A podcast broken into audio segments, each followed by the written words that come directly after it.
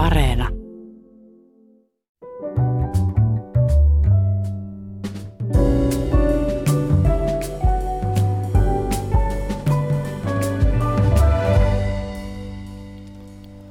Hyvät ihmiset ja tänään teemaan sopivasti tietysti myös hyvät hauvat.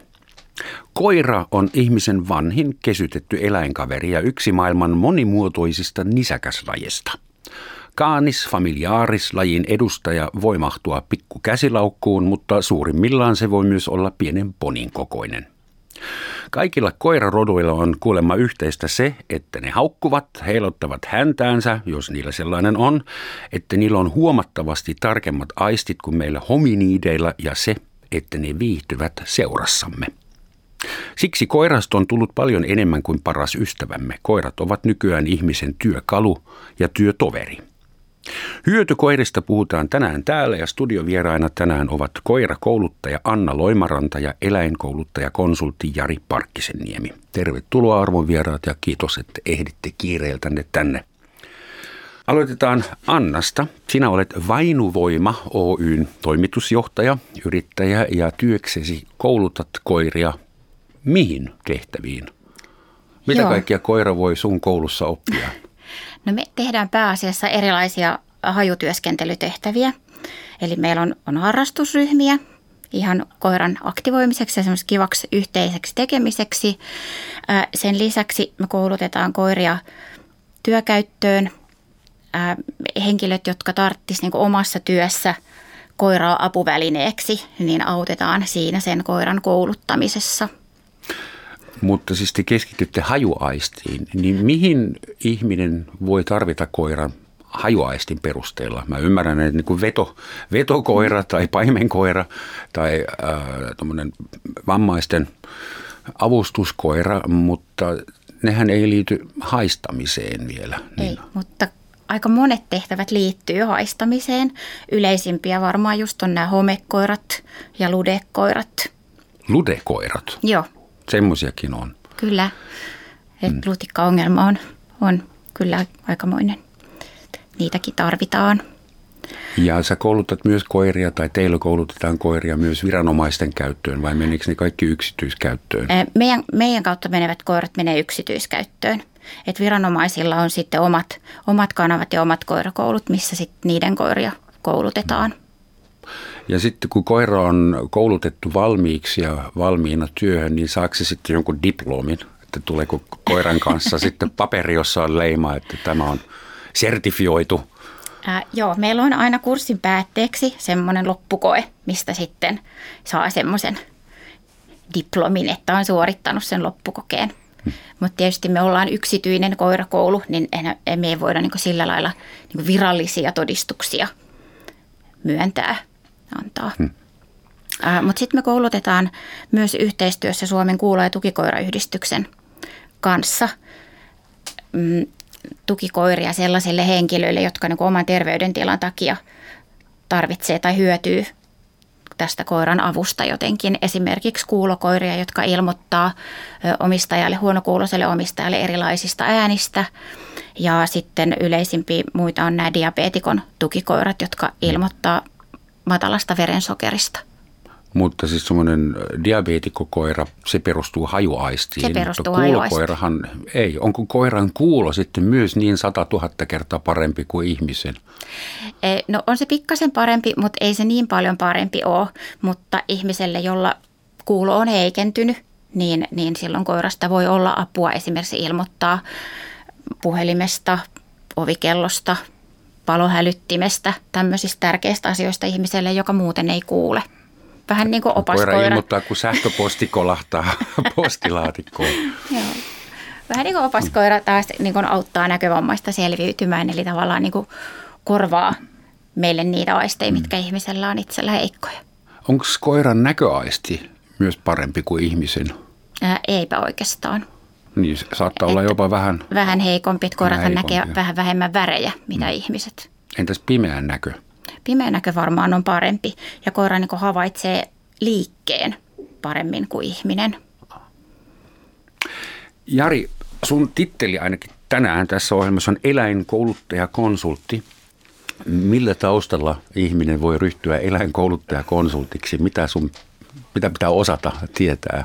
No ensinnäkin sieltä tulee tämä konsultti, eli tota, toimin myös, myös sitten organisaatioiden parissa, eli käytännössä, käytännössä mulla, on, mulla on vahva johtamisen ja tota niin, organisaatioiden tämmöisen, ää, sanotaanko nyt näin, työkyvyn ylläpitämisen tausta, tausta, mutta se, että siinä rinnalla on tehnyt sitten paljon eläinten kanssa työtä, eli, eli miksi, miksi kuvailen itseäni tässä nyt tällä tällä tittelillä, niin johtuu ehkä siitä, että, että mä enemmänkin toimin sillä alueella, että autan ihmisiä joko sitten kouluttautumaan, eli oppimaan itse sitä taitoa, miten eläimiä koulutetaan, tai sitten, sitten autan ihmisiä, joilla on ehkä ää, vähän enemmän hankaluuksia, eli sanotaanko näin, että, että ongelmat sitten eläinten kanssa saattaa olla vähän – vähän hankalampia, niin, niin sitten niissä, niissä tilanteissa en voi sanoa, että tulen apuun, että en, en minä nyt etsi tuolla kaduilla, kaduilla ihmisiä, vaan että minuun sitten otetaan niissä tapauksissa yhteyttä. Siis toimitko myös niin sanottuna koiran kuiskaajana? No en, en kuiskaile, että kyllä se ihan, ihan koulutusta, koulutusta on, että et tota, ehkä tämä kuiskaaja kuuluu semmoiseen mytologiaan, että et tota niin, kuiskaillaan ja sitten, sitten koira maagisesti alkaa toimimaan, mutta, mutta todellisuus on kuitenkin näin, että kyllä ne oppimisen lainalaisuudet sitten sielläkin, sielläkin taustalla, mm. taustalla pyörii. Että meillä on tuolla Tampereen yliopistolla on Suomen tällä hetkellä ainoa tämmöinen yliopistotasoinen käyttäytymisanalyysiperusteinen eläinkouluttajakoulutus, missä koulutetaan sitten ihan, ihan yliopiston puitteista. Käyttäytymis... Analyysiperusteinen Eli oppimisen tieteeseen perustuva eläinkouluttajakoulutus. Eli siellä, siellä koulutetaan sitten, sitten näitä ammattilaisia, jotka sitten toivottavasti, tai siellä itse asiassa on ollut, ollut opissa ihmisiä, jotka ovat kouluttaneet myös sitten hajutyöskentelyyn työskentelyyn, todellakin hyötykäyttöön käyttöön sitten koiria. Kumpaa on helpompi kouluttaa, koiraa vai ihmistä? tota,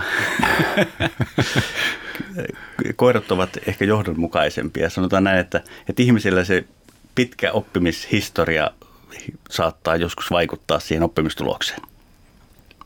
Okei, eli siis ymmärsin sen niin, että jos saat valita, niin mieluummin koulutat koiraa kuin homo sapiensia. No pitää olla hirveän varovainen tässä, että mit, miten puhuu, koska kyllä tässä ihmisten parissa aika paljon työskennellään. Että kyllähän niin kuin, ihmisiähän me kuitenkin loppupelissä aika paljon niin kuin varmaan ainakin. Joo, kyllä meidän molempien työ on varmaan sitä, että me koulutetaan ihmisiä tai ohjataan ihmisiä kouluttamaan sitä omaa mm. koiraa. Mm. Kyllä, juuri näin. Väitetään, että huonokäytöksinen koira on aina omistajansa tulos. Eli siis koira ei ole ikinä syyllinen, vaan se on sen omistaja. Allekirjoitatteko tämän?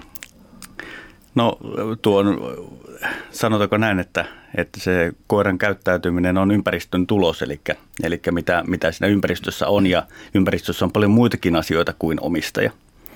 Että se on ehkä semmoinen niin oleellinen osa, ja sitten ei me koskaan voida tavallaan poissulkea sitä, että mitä sitten perimän mukana tulee. Eli, eli perimä kulkee, kulkee siinä, että sen, sen jälkeen kun sen perimän on saanut, niin se elää ja, tai kulkee mukana koko elämän ajan. Että, että se oppiminen on se toinen osa sitten sitä käyttäytymistä, että me, me muokataan eläimen käyttäytymistä, muutetaan sitä siihen suuntaan, kun me sitten hyödylliseksi koemme itse ja, ja toisinaan siinä onnistumme ja toisinaan emme.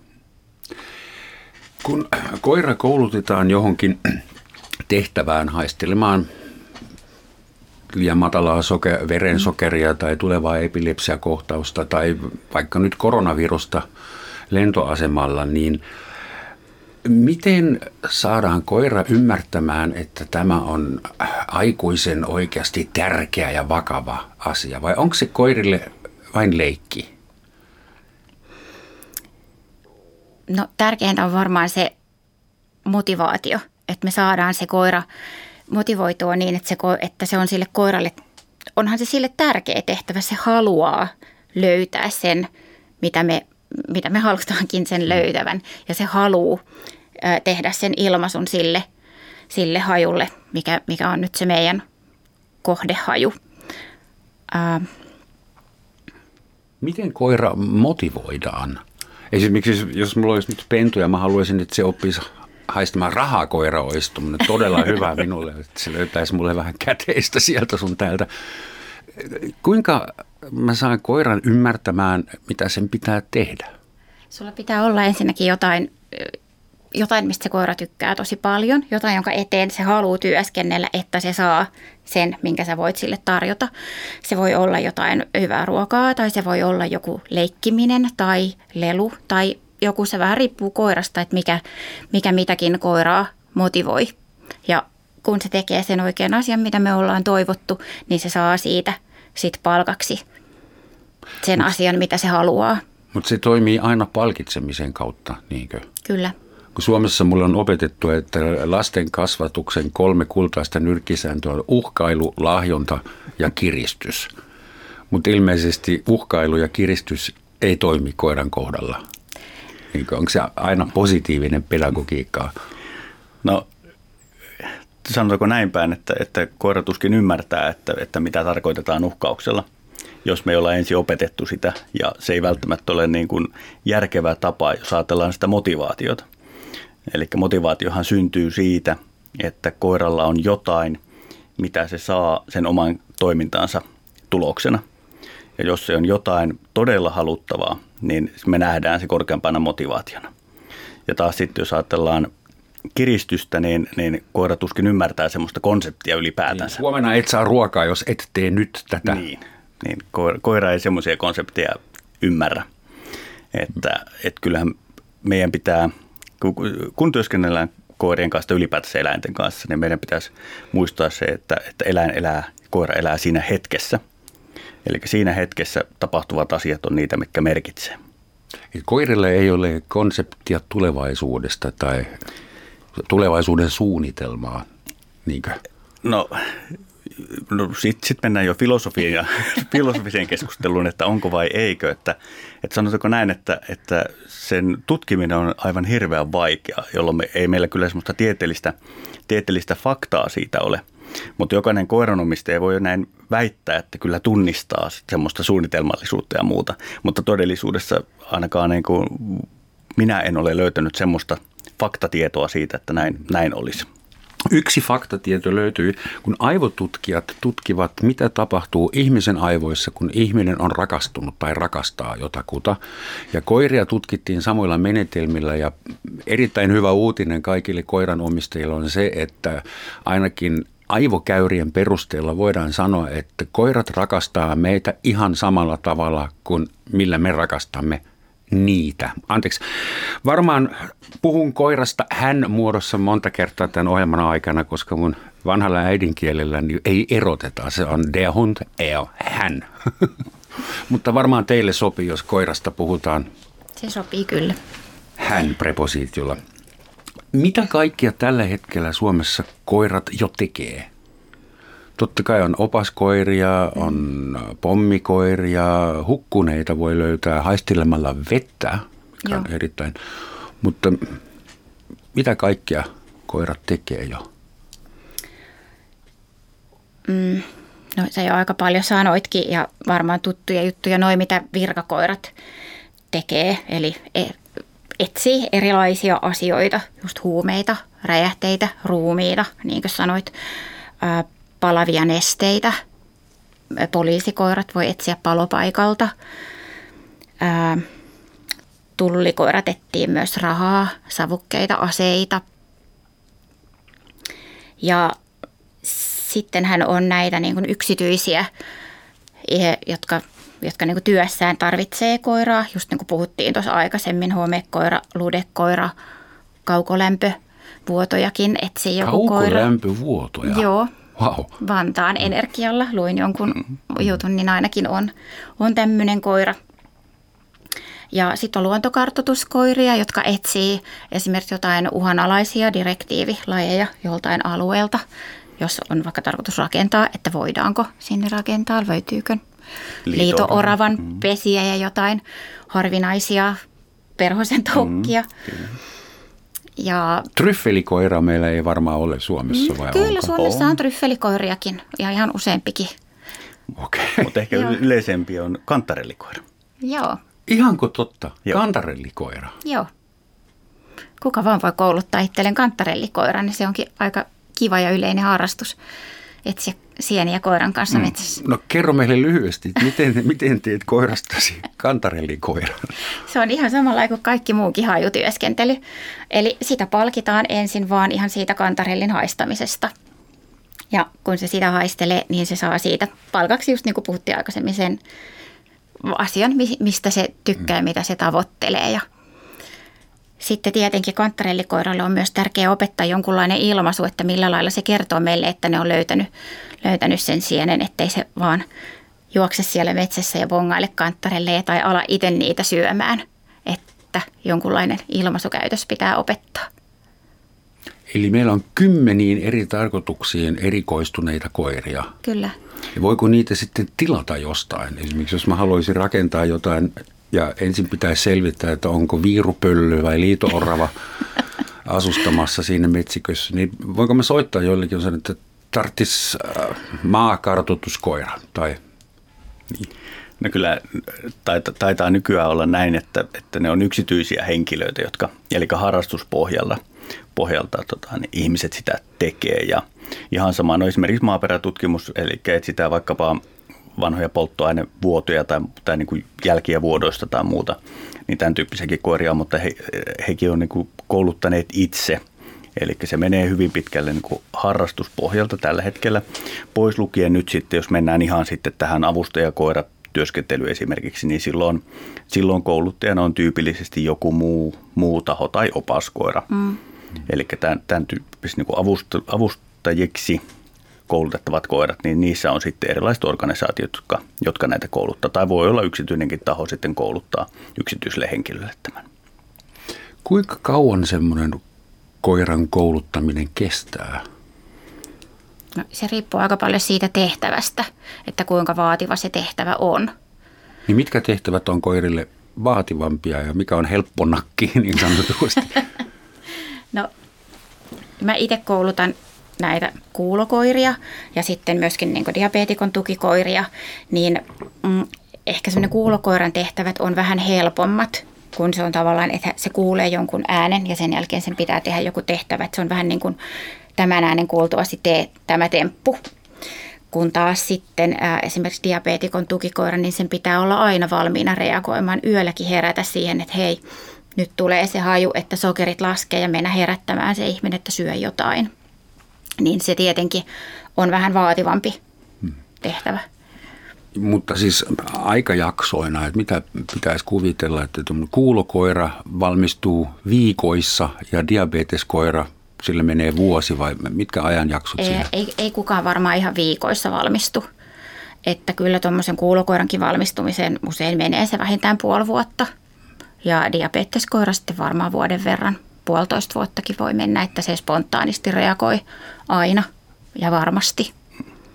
Siis esimerkiksi diabeteskoiralla hän ei saa olla virhemarginaalia äh, oikeasti ollenkaan, koska yksikin virhe voi olla tappava. Niin mistä tietää, että koira on valmis? sataprosenttisella varmuudella. Nyt se voi päästä töihin, töihin nukkumaan diabeetikon viereen. No näähän diabeteskoiratkin, ne hän asuu ja elää siellä perheessä koko ajan ihan pennusta saakka.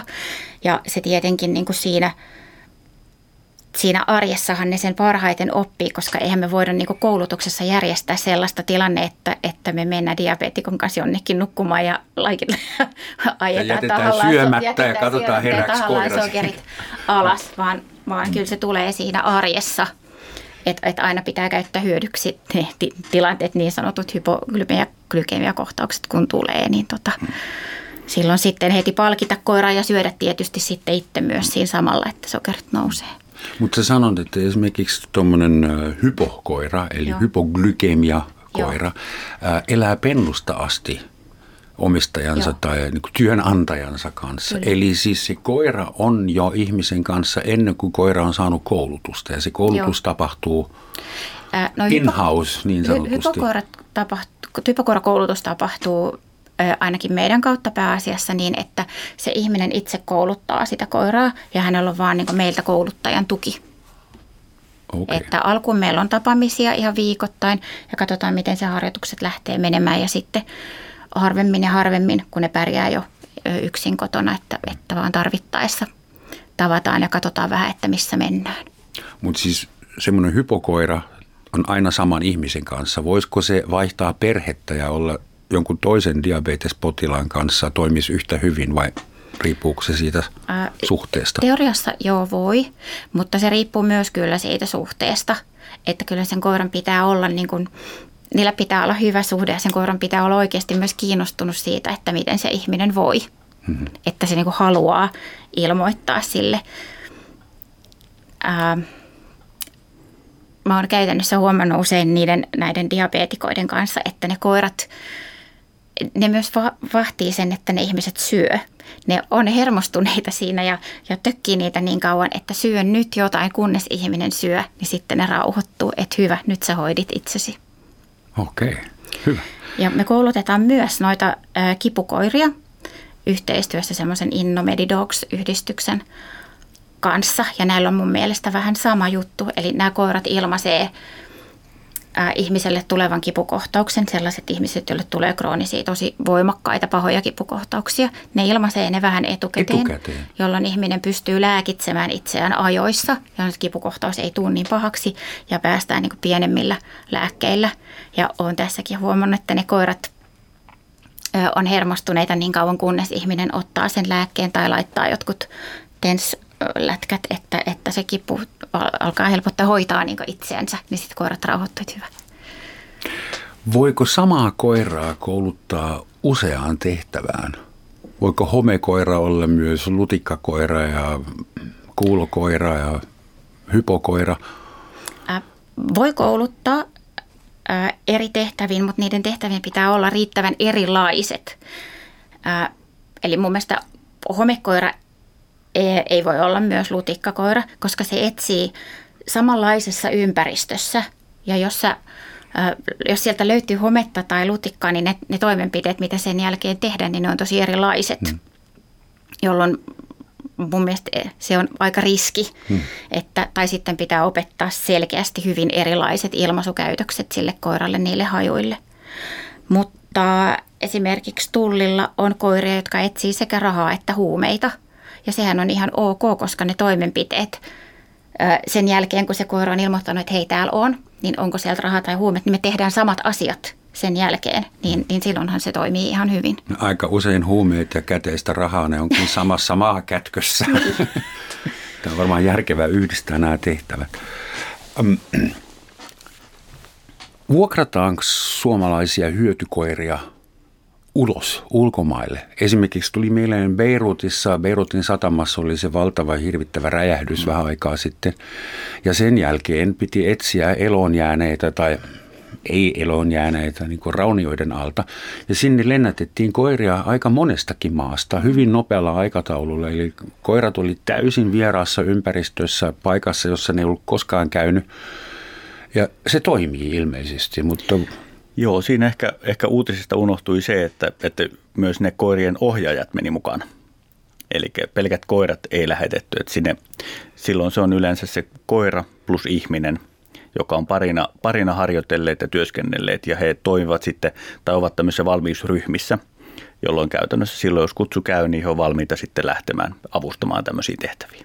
Eli koirat työskentelee aina omalle ihmiselleen, sille yhdelle ihmiselle? No näissä tapauksissa kyllä, että, et tota, ja kyllähän se nyt viranomaiskäytössäkin aika, aika harvinaista on, että ohjaaja vaihtuisi koko aika. Että kyllä se aika, aika lailla sam, samalla ohjaajalla tyypillisesti on se koira. Että. Ollaan niin työpari ja tunnetaan niin. toinen toisensa koira ja ohjaaja. Siinä. El, elävät myös yhdessä. Että Kyllä. Koira ei palauteta kello 16, kun työvuoro loppuu, vaan... Ei käsittääkseni kaikki lähes kaikki työkoirat Suomessa elää perheissä ihan Joo. perheenjäsenenä. Et se on niin tyypillistä, tota, jos ajatellaan sitä, että miksi koira toimii, niin se, joka koiraa kouluttaa, niin se koiran, se ihminen, joka siinä koulutuksessa toimii parina, niin on se osittain sen motivaation lähde, eli on se, joka sen palkan sitten siitä työstä antaa, jolloin siitä syntyy se niin sanotusti erityinen suhde sen koiran ja koiran käyttäytymisen ja sen ihmisen välille. Eli, eli silloin kun se ihminen on paikalla, niin se jo kertoo, että tässä täällä työskentelemällä on palkkion saamisen mahdollisuus, mm-hmm. jolloin kannattaa tehdä työtä. Ja se on, niin kuin, se, se on ehkä yksinkertaisin tapa ylläpitää sitä motivaatiota. Jos se ihminen vaihtuu koko aika, niin ihmiselle myös muuttuu ne omat toimintamallit, eli siis jokainen ihminen meistä toimii eri tavalla ja se voi silloin aiheuttaa sen, että se koiran toiminta ei välttämättä ole, ole enää yhtä loogista. Toki ää, sehän on niin kuin koulutuskysymys, että kuinka, kuinka pitkälle sitten on koulutettu myös se puoli, mutta tämmöiseen niin kuin ei Suomessa ole, ole tota, edes käsittääkseni tarvetta siihen, että meillä olisi yhdellä koiralla, koiralla useita ohjaajia, kun meillä on enemmänkin koirapula. Koirapula? Niin, että useammassa paikassa, niin kyllä esimerkiksi jos mennään ihan avustajakoiriin, niin siellä tarvittaisiin koko aika enemmän, enemmän koiria kuin on tarjolla. Ja hmm. sama taitaa olla näkövammaisten puolelle, että tavallaan nämä tämmöisissä niin kriittisissä tehtävissä, missä toimitaan ihmisten apuna, niin, niin siellä on koko aika pula, pula koirista. Ja siellä joutuu toiset ö, omistajat tai niin kuin, ö, niin kuin avustajakoirapuolella esimerkiksi joutuu odottamaan sitä omaa koirassa todella pitkään. Nyt en tiedä, mikä on odotusaika, koska Ilmeisesti se vaihtuu. useampia vuosia. Niin, se saattaa olla jopa useampia vuosia. Riippuen sitten, jos on, jos, jos on joku vamma, niin arvioidaan sitä, että mikä, kuinka suuri tarve on – jolloin käytännössä se voi ää, sitten muuttaa sitä, että kuinka nopeasti mahdollisesti saa koiran. Mutta, mutta meillä niin kuin esimerkiksi, jos me ajatellaan vaikka kaverikoiratoimintaa, mikä on tämmöistä vapaaehtoistoimintaa tai lukukoiratoiminta, niin kyllähän siellä on mm. koiria. Ja tota, niin, riittää vanhusten koteihin koirakävijöitä näin niin kuin periaatteessa, ei nyt jokaiseen, mutta että, että saadaan aina, aina ryhmiä ja pystytään käymään siellä. Että se puoli, mm. eli harrastuspohjalta toimiva. Mutta sitten kun me vaatimus... vähän, mikä on kaverikoira ja mikä on lukukoira? Eihän koira lue. no, ei. no kaverikoira on, on tota, koira, joka, no, käytännössä jos ihan kaverikoiran nimikettä käytetään, niin se on Kennelliiton hyväksymä kaverikoira, joka työskentelee ja käy joko vanhainkodeissa tai muissa tämmöisissä asumisyksiköissä ja käy käytännössä tervehtimässä, eli toimii tämmöisenä niin kuin päivän piristäjänä siellä laitoksessa tai sairaalassa tai ja hoivakodissa. Sitä saa kosketella ja paijata. Ja... Sitä saa rapsutella mm. ja tota niin, puhutella ja jotkut tekee temppuja, temppuja mm. siellä tai muuta, mutta se on niin kuin käytännössä se on koira, jonka tehtävänä on tuoda iloa semmoisiin ympäristöihin, hmm. missä tyypillisesti ei koiria liiku. Hmm. Koska periaatteessa on lähes kaikki koirat on kaverikoiria, no. kun ne hankitaan kaveriksi itselleen. Joo, ky- kyllä periaatteessa, mutta jos ajatellaan sitten taas tämmöistä vanhusten, vanhusten kotia, niin siellähän ei, ei sitten jokaisella voi olla siellä omaa koiraa, niin, niin silloin käytännössä että tuodaan ulkopuolelta sinne – sinne piristävään päivään, niin sillä saattaa olla joskus, joskus isokin merkitys sen päivän kulkuun. Eli kaverikoiran täytyy olla vannoutunut pasifisti. Hän ei pure missään tapauksessa no, ketään koskaan. Kyllä. Eli, ja, ja puhuttiin tuossa aikaisemmin siitä koulutuksesta, niin sitten, että jos ajatellaan täällä vaativassa päässä, niin kuin, että missä, missä tehdään tämmöisiä, että millä on merkitystä jopa sen niin kuin ihmisen elämän kannalta, eli, eli tunnistaako se tai eikö tunnista jotain hajua. Niin sitten taas kaverikoira puolella, niin, niin tärkeintä olisi se, että tykkää ihmisistä. Eli tavallaan, että, että ollaan vähän, että toki kouluttaa saa, mutta, mutta ei ole välttämättä tarvetta, jos koira on jo oppinut sen, että he ihmisten kanssa on mukava ja ihmisten rapsuteltavaksi on mukava mennä. Eikö kaikki koirat tykkää ihmisistä? Mulla oli semmoinen käsitys, että koiraa jalostettiin just niin kuin jokaisesta pentueesta – jatkojalostettiin se, joka tykkäsi eniten ihmisistä. Vai onko sellaisia koiria, jotka eivät sovellu koulutettaviksi? No on sellaisia koiria, jotka tykkää ehkä vain niistä omista ihmisistä, eikä niinkään vieraista ihmisistä, eikä tykkää, että vieraat ihmiset koskee. Ja sitten voi olla myös sellaisia koiria, jotka vähän jännittää ihmisiä tai jännittää erilaisia paikkoja – tai jolla on pahoja kokemuksia ollut mm. ihmisistä niin kuin nuorella jäällä. Ja silloin käytännössä on oppineet sen, että ei kannata mennä vieraiden ihmisten luokse, koska siitä seuraa jotain ikävää. Ja sitten oppivat semmoista käyttäytymistä, mikä ei ole missään nimessä niin kuin taas hyväksi esimerkiksi kaverikoiran toimiessa. Hmm. Saksan kielessä on semmoinen sana kuin Angstweiser, eli pelkopurja. Mm. Sitäkö tarkoittaa, että jos on, niin koira voi olla traumatisoitunut samalla tavalla kuin ihminen? Ihan periaatteessa juuri näin, että, että, että koira, koira, jolla ei ole mitään muuta vaihtoehtoa selvitä sitä tilanteesta, siis koiran näkökulmasta, hmm. niin, niin pureminen on se vaihtoehto, millä pääsee todennäköisimmin pois sitä tilanteesta. Eli, eli se, niin kuin, tämä pelkopurja viittaa nimenomaan tämän tyyppiseen käyttäytymiseen. Missä kulkee koiran aistien kapasiteetin raja? Siis se hajuaisti on ilmeisesti se, missä koirat on eniten mm, se on. parempia kuin me, mutta siis mihin koiran kyky loppuu? No, mä tein tota, tuo on hyvä kysymys, mihinkä se kyky loppuu, mutta mä tein tuommoisen tota, laskelman eilen illalla ihan mielenkiinnosta, että mä katsoin vähän noita tutkimuksia, tutkimuksia tuosta ja tota, ää, yritin sitten hahmottaa, että mikä olisi semmoinen helppo tapa hahmottaa esimerkiksi sitä hajuaistia. Niin jos me otetaan yksi millilitra jotain ainetta, mikä pitäisi haistaa, ja sekoitetaan se 250 olympia uima-altaalliseen vettä, niin koira pystyy haistamaan se vielä sieltä. Oliko se, olipa se aine ihan mikä tahansa, riippumatta molekyylistä? No nimenomaan hajuhan on molekyylejä. Eli tavallaan, että tässä niitä testejä on tehty erilaisilla ainesosilla, mutta, mutta tämä on niin semmoinen, että, että, tuokin on löydetty, että tuommoinen seos pystyy, tai se, semmoisen seoksen pystyy koira haistamaan. Ja se on niin kuin aika, aika mitätön ainesosa enää, enää tota, niin siinä kokonaisuudessa. Eli kyllä se hajuaisti on koiralle niin kuin ehdottomasti se niiden niin kuin vahvin aisti ja kyllä. nehän elää niin kuin oikeastaan semmoisessa hajujen maailmassa, kun me ihmiset hahmotetaan tätä maailmaa lähinnä niin kuin siten, että mitä me nähdään, niin koirat hahmottaa maailmaa hajujen kautta, mitä ne haistaa. Että haju, voisi ajatella sille, että haju on niin kuin koiralle vähän niin kuin näköaisti ihmiselle. Mm. Niin mä luin jostain, että ihmisen äh, hajupinta, eli siis se pinta, se limakalvo, jossa näitä hajureseptoreita on 5-4 senttimetriä ihmisen nenässä. Ja koiralla se on 154 metriä. Pitääkö paita? Ainakin näin luki jossain. Se on melkein tenniskentän kokoinen. Että miten se mahtuu koiran kuonoon? Ei, mm-hmm. nyt No, ei kaikkea tarvitse uskoa, mitä netistä lukee. Sitä se, mä... Niin se perustuu siis kuitenkin koiran, koiran hajuepiteelien ja reseptoreiden määrä perustuu siihen, että se on voimakkaasti poimulla.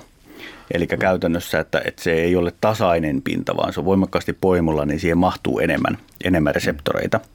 Ja sitten kun nenä on vielä pitkä, pitkä laitos, niin sinne mahtuu silloin sitä tota, niin pinta-alaa, mikä erottaa sitten sitä hajua siitä valtavasta määrästä muuta hajua. Voiko sitten näin yksinkertaisesti ajatella, että tuommoinen pitkäkuonoinen koira on parempi ää, tehtävissä, jossa tarvitaan hajuaisti, parempi Kyllä. kuin semmoinen litteä kuonoinen koira seinään törmännyt rotu. Kyllähän siihen pitkään kuonoon mahtuu sitä epiteeliä enemmän ja sitten myöskin kun koira työskentelee tehokkaasti, niin se ää, nuus, sillä nuuskuttelee vähän niin kuin eri tavalla, mitä tämä tava, no, niin kuin normaali hengitys tai normaali tämmöinen haistelu, kun se lähtee oikein tarkasti nuuskuttelemaan. Ja jos on kovin niin kuin ahtaat hengitystiet, niin silloinhan koira ei pysty nuuskuttelemaan, eli silloin se ei pysty semmoiseen tosi tarkkaan työskentelyyn. Eli esimerkiksi mopseja ei kouluteta hajutehtäviin vai? Ei. Et mulla on harrastekursseilla ollut jotakin Bostonin terrieri, mikä on, on aika lyhytkuonoinen. Ja silloin kun etsitään tosi voimakkaita, helppoja hajuja, niin kyllä ne semmoiseen pystyy ihan hyvin, mutta ei kovin tarkkoihin tehtäviin, missä pitää niin kuin pieniä määriä löytää tai jotain ää, niin kuin tosi pieniä eroavaisuuksia etsiä joidenkin asioiden välillä. Mitkä rodut sopii sitten parhaiten hyötykoiriksi? Totta kai sen ymmärtää, että tuommoinen lumivyörykoira, niin se olisi hyvä, jos se olisi niin kuin vähän isompi, että se pystyy pelastamaan ihmisiä ihan fyysisesti vetämään jostakin. Mutta toisaalta tämmöinen pieni chihuahua, sehän pääsee paikkoihin, johon kukaan muu ei pääse. Niin kuin, mm. Mitkä rodut koulutetaan eniten ja mihin tehtäviin? Virkakoirat, ne on yleensä aika isokokoisia, että poliisi harrastaa paljon labradorin. Mm. Ja... Että no tuommoiset niin metsästyskoira rotuiset, sanotaan niin kuin Labradorin no, noutajat tai noutajat yleensä ja spanielit, ne on jalostettu, ensinnäkin ne on jalostettu tekemään yhteistyötä ihmisen kanssa metsästyskäytössä alun perin niin laukauksen jälkeen noutaneet sitten riistaa. Ja ne on myös jalostettu tekemään töitä nenällään, eli haistelemaan ja etsimään sitä, sitä riistaa sieltä. Niin ne on yleensä tosi hyviä tämmöisiä hajukoiria.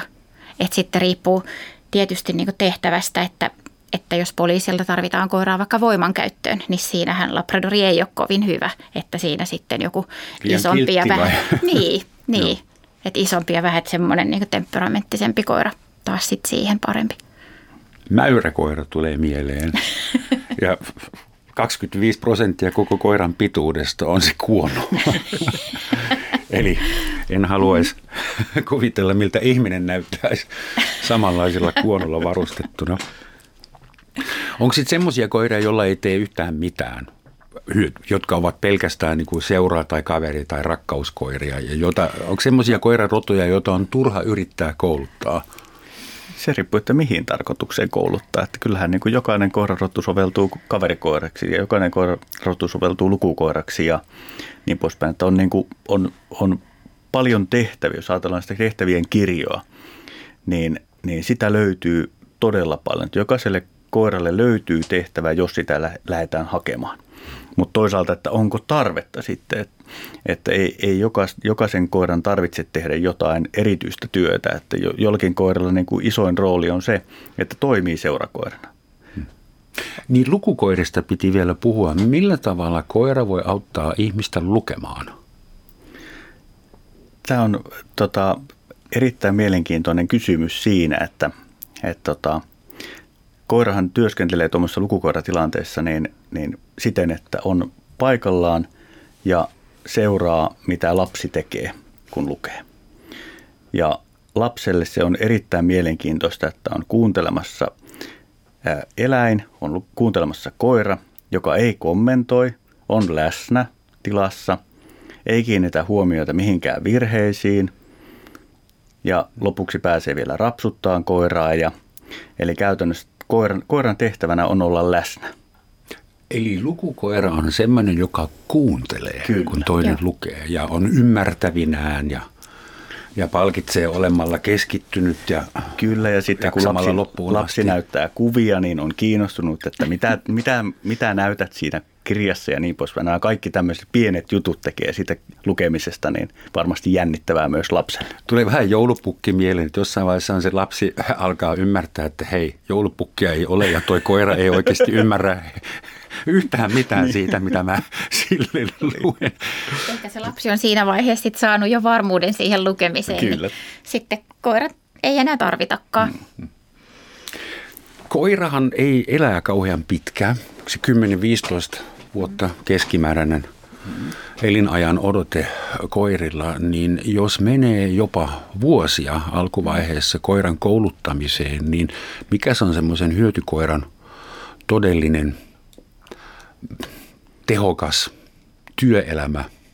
Montako siis mä, mä yritän ymmärtää, että kuinka iso investointi se on, kuinka paljon rahaa, aikaa ja e, ihmistyövoimaa menee koiran kouluttamiseen ja kuinka paljon siitä koirasta on sit hyötyä sen jälkeen. Voiko sitä mitenkään edes laskea?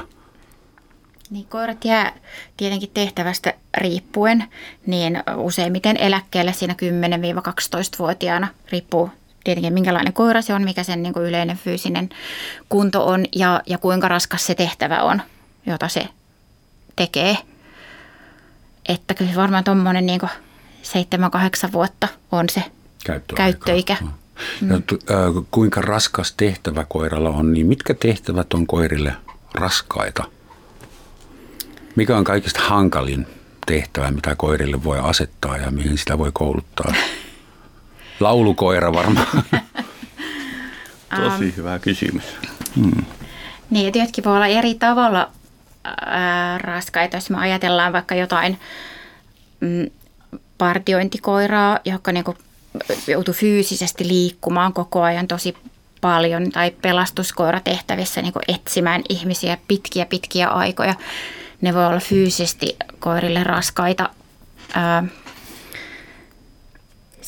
sitten taas jos mä ajattelen jotain kipukoiraa, niin sille voi olla, koska kyllähän ne koirat niin kuin myös niin kuin vaistoja näkee sen, että se ihminen on kipeä ja, ja voi huonosti, niin se voi olla taas niillä niin henkisestikin aika, aika raskasta sille koiralle. Et. Voiko koira tulla itsekin kipeäksi, jos sen omistaja on liian usein kivuissaan tai vaipuu sokerikoomaan? Niin voiko koira tulla siitä itse hulluksi tai joutua koirasairaalaan terapoitavaksi? En mä kyllä sellaista ole koskaan nähnyt, että kyllähän siitä pitää sitten huolehtia myös, että siellä koiralla on, että, se, että sillä on myös lepohetkiä välillä.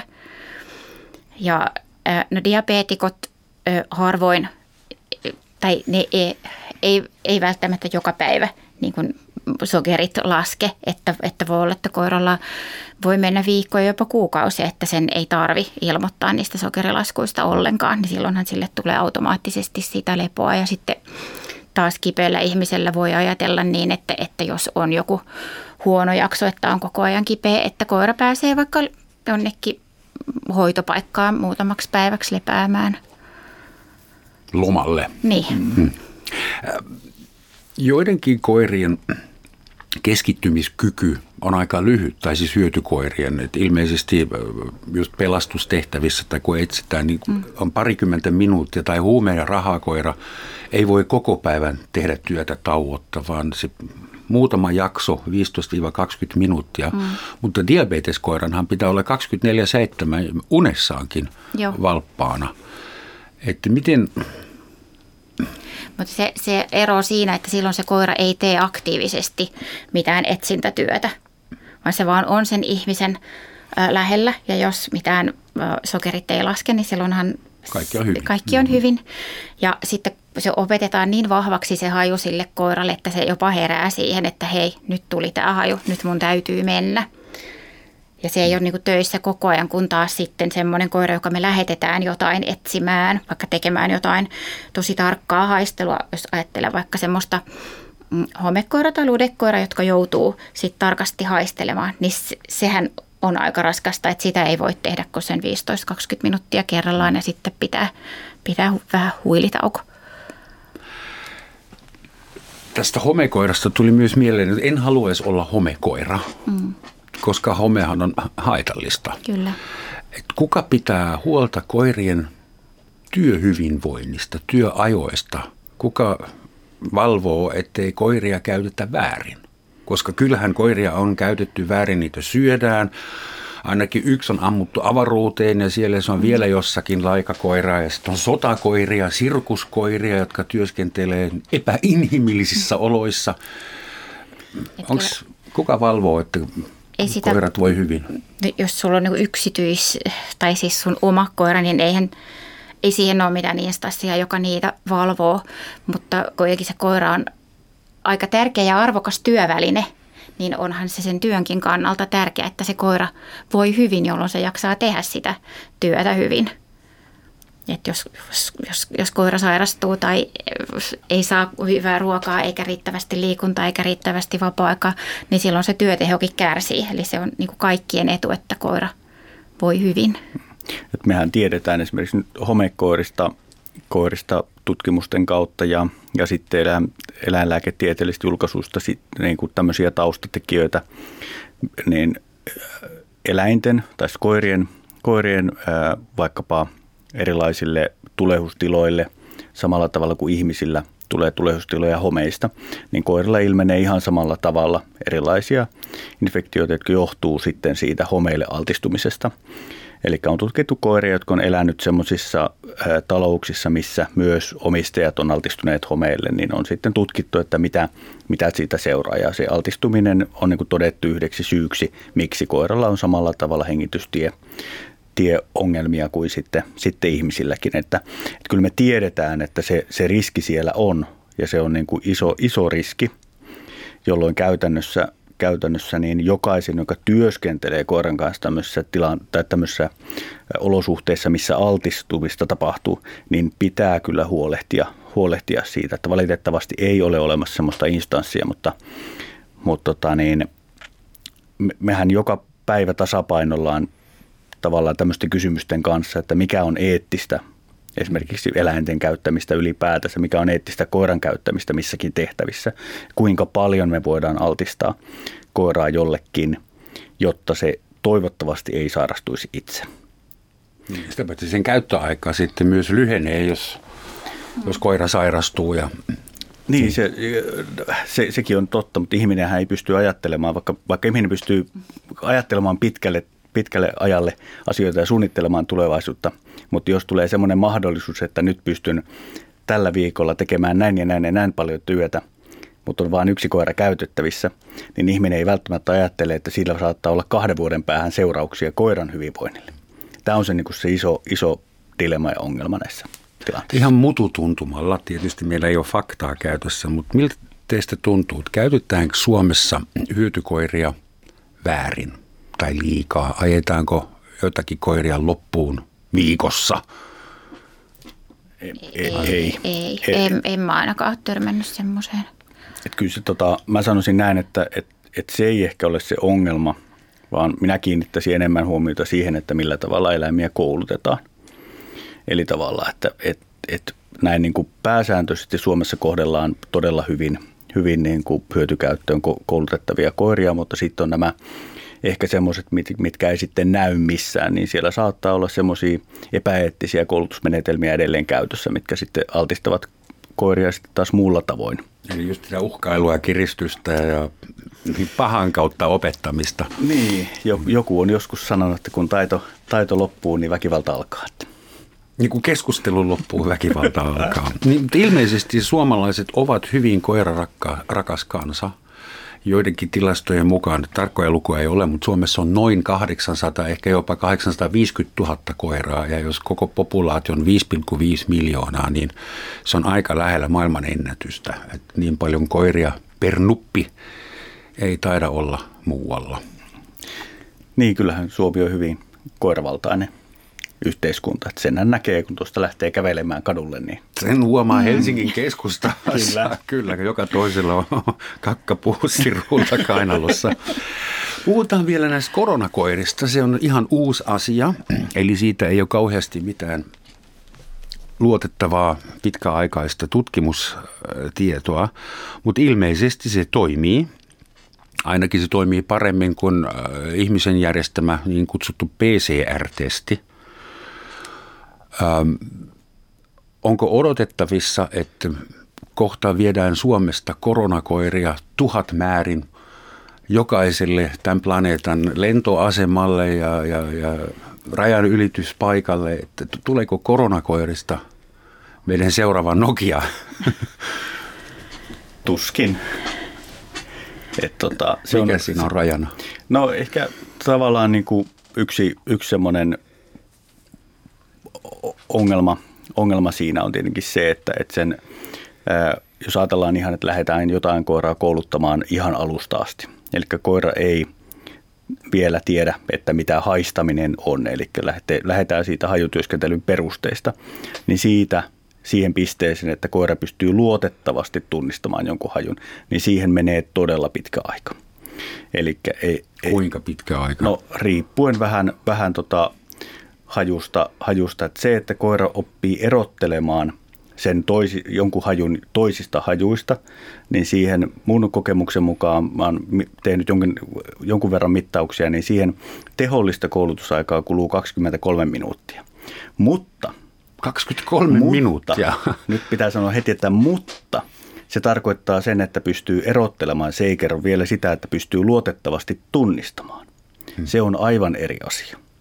Eli silloin käytännössä sitä harjoittelua tarvitaan paljon enemmän, jotta me päästään semmoiseen tarkkuuteen, jotta pystytään sanomaan, että koira on jollakin tavalla edes varma. Että Annalla on varmaan niin kuin enemmän kokemusta sitten tuommoista, niin kun lähdetään aidosti tarkkaan tarkkaan tota, niin työskentelyyn kouluttamaan, että paljonko siinä ajallisesti menee aikaa. Näin niin kuin, ei, ei välttämättä koulutusaikaa, mm. vaan ihan oikeasti aikaa. Joo, en mä ihan ajallisesti osaa välttämättä sanoa, mutta ää, sen verran voin sanoa, että, mm, sairaudet on aika haastavia hajuja opettaa koiralle, koska se, että me annetaan koiralle joku ihmisen hajunäyte ihmisestä, niin siinähän on sille koiralle ihan mielettömästi informaatio.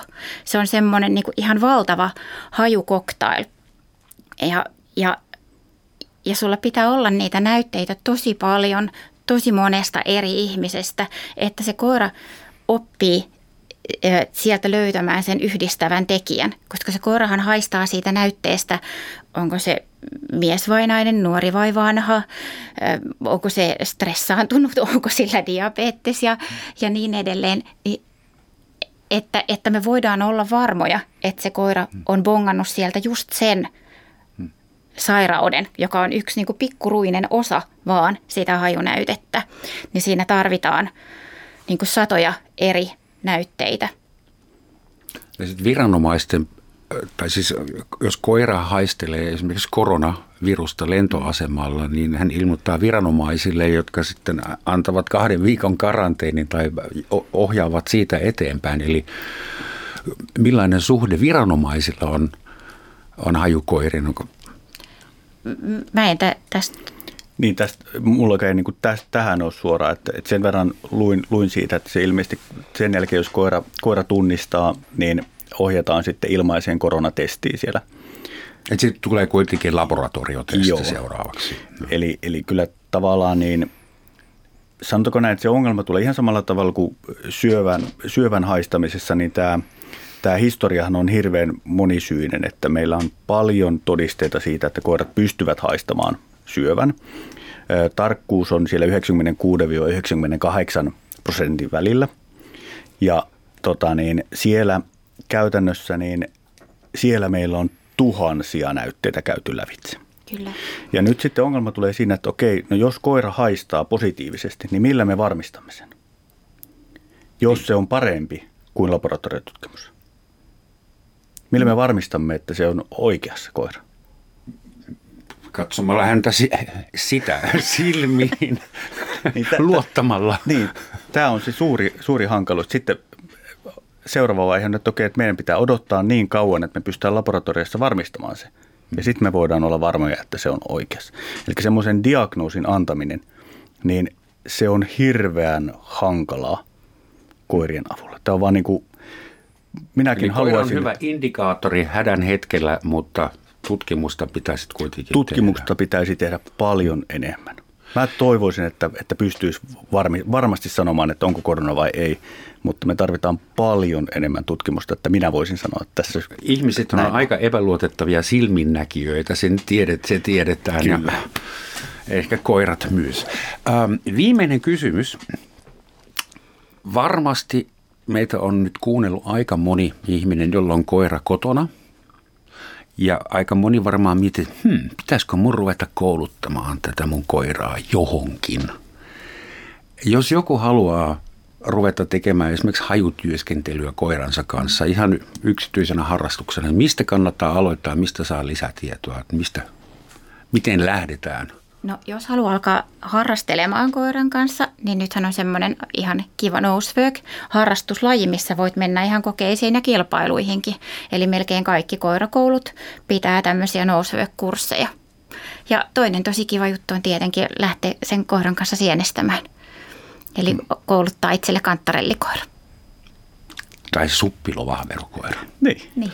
Suuret kiitokset Jari Parkkisenniemi ja Anna Loimaranta. Meidän studiokoira ilmoittaa, että kello alkaa olla sen verran, että mun pitää kiittää ja lopettaa. Lopuksi vielä sitaatti. Tätä on sanonut aika moni. Mitä paremmin tutustun ihmisiin, sitä enemmän rakastan koiria. Näin on sanonut moni, mutta myös Ranskan entinen presidentti Charles de Gaulle. Kiitoksia ja hau.